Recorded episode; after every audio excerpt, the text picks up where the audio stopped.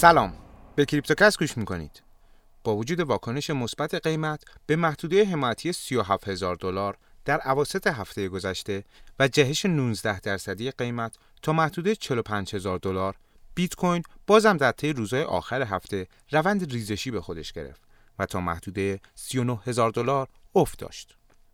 محمد حسن دادجو هستم. در این پادکست با من همراه باشین تا به بررسی وضعیت بازار ارزهای دیجیتال و اتفاقات مهم در این حوزه بپردازیم.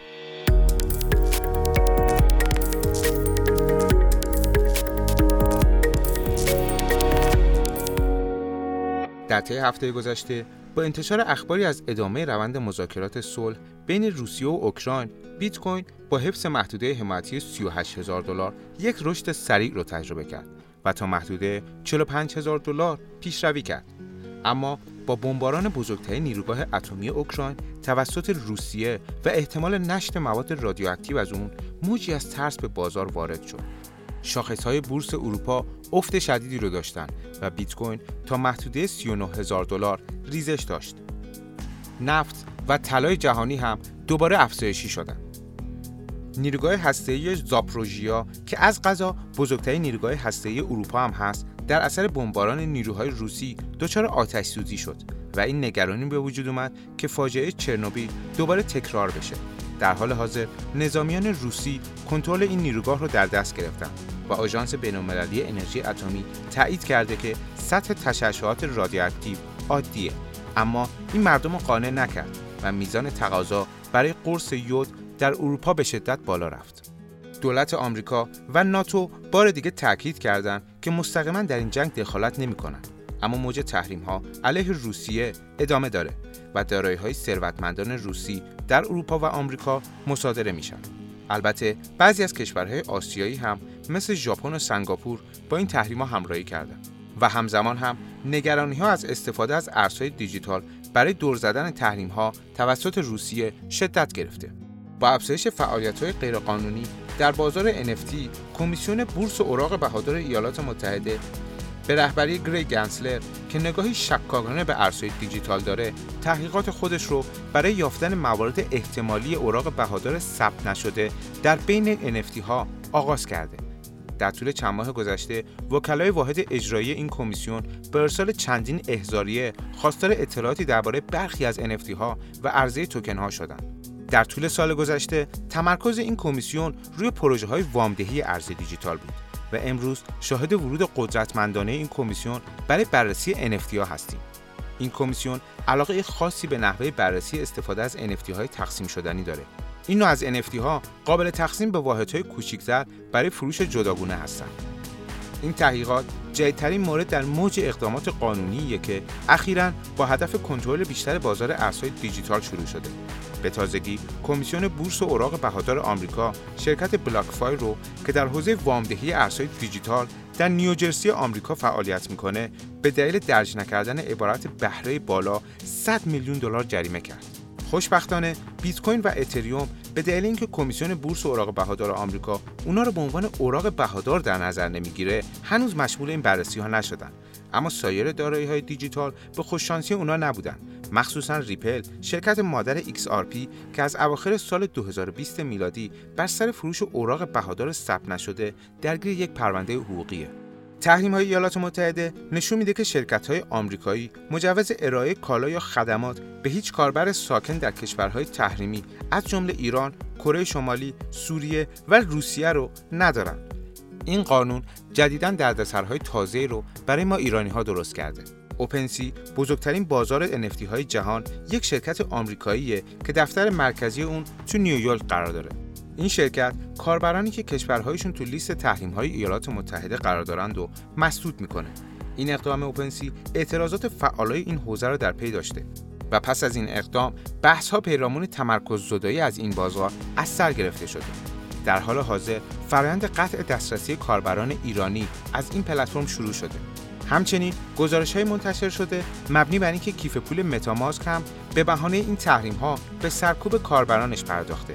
اما چندی بعد مسئولان متاماسک اعلام کردند این مشکل مربوط به اشتباه یکی از ارائه دهندگان خدمات مربوط با نودهای اتریوم بوده و ظاهرا تحت تاثیر این اشتباه برای مدتی دسترسی برخی از کاربران ونزوئلایی به متاماسک محدود شده بوده. حساب توییتری متاماسک گفته که کاربران تصادفاً از دسترسی به کیف پول متاماسک خودشون من شدن و در حال حاضر این مشکل رفع شده. این اشتباه بعد از اون رخ داد که شرکت توسعه خدماتی بلاکچین اینفیورا به طور اتفاقی و به اشتباه دامنه تحریم های خودش رو گسترش داده. ارزهای دیجیتال و های دیجیتالی مثل NFT ها هم همچنان تحت نظارت خیلی زیاد دولت ایالات متحده قرار دارند و با افزایش شدت تحریم ها علیه روسیه این نظارت ها افزایش پیدا کرده. البته این اولین باری نیست که صنعت ارزهای دیجیتال با پیچیدگی های حاصل از تحریم های بین‌المللی دست و پنجه نرم می‌کنه. بعد از تحریم روسیه توسط ایالات متحده صرافی های ارز دیجیتال زیادی درگیر بحث مسدودسازی یا عدم مسدودسازی دارایی های دیجیتال مردم روسیه شدند. البته بزرگترین صرافی جهان یعنی بایننس از مسدودسازی حساب مردم روسیه خودداری کرده.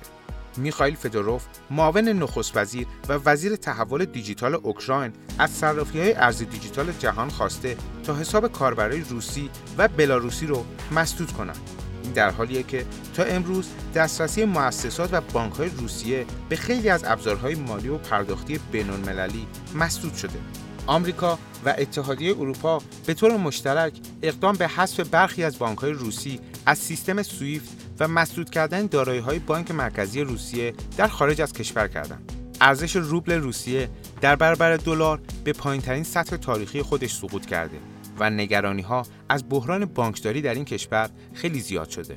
برایان آرمسترانگ مدیرعامل کوین بیس اعلام کرده این صرافی فعلا اقدام پیشگیرانه ای علیه کاربران روس انجام نخواهد داد. اون گفته در شرایطی که ارزش روبل سقوط کرده برخی از مردم عادی روسیه از ارزهای دیجیتال برای امرار معاش استفاده می‌کنن و خیلی از اونها شاید مخالف اقدامات کشور خودشونن و مسدود کردن حسابها به این افراد صدمه می‌زنه با وجود این مدیرعامل کوین بیس اعتراف کرده تنها در صورتی که دولت آمریکا دستورش رو بده حساب کاربران روس رو میبنده به گزارش خبرگزاری یونهاپ کره جنوبی چندین صرافی ارز دیجیتال در این کشور دسترسی آی پی های روسیه رو مسدود کردند صرافی آپبیت هم اعلام کرده که درخواست کاربرای روس رو برای برداشت از حسابهای خودشون تایید نمی‌کنه.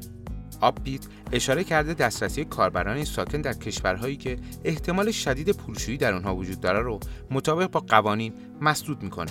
شرکت پرداختی پیپال هم در تازه ترین اقدام خودش اعلام کرده با توجه به وقایعی که در اوکراین در حال وقوع ارائه هر گونه خدمات به مشتریان روسی رو با حالت تعلیق در میاره و به این ترتیب به زمره های متعدد فناوری پیوسته که های خودشون رو در روسیه متوقف کردن. داده های در اون زنجیره نشون میده با توجه به اینکه تحریم ها دسترسی روسیه رو به سیستم های مالی جهان محدود می‌کنه تقاضای ساکنان روسیه به ارزهای دیجیتال افزایش پیدا کرده و حجم معاملات بیت کوین به روب افزایش قابل ملاحظه‌ای داشته با این حال خیلی از کارشناسان معتقدند که استفاده از ارزهای دیجیتال به اون میزانی نیست که بتونه عواقب و پیامدهای شدید ناشی از تحریم ها رو بر اقتصاد روسیه کاهش بده. دولت اوکراین قصد داره برای تشکر از کاربرایی که در جریان جنگ با روسیه با ارزهای دیجیتال به این کشور کمک مالی کردن یک airdrop برگزار کنه. هنوز مشخص نیست که افراد واجد شرایط در این airdrop چه تعداد و چه توکنی رو دریافت خواهند کرد.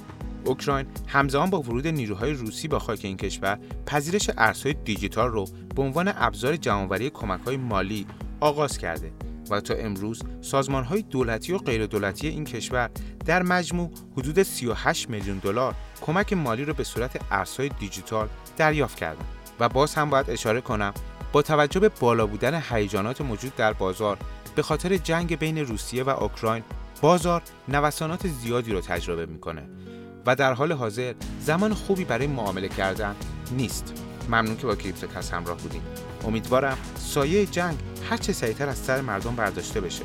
چرا که متضرر اصلی جنگ و تحریم ها همیشه مردمن نه سیاستمدارها.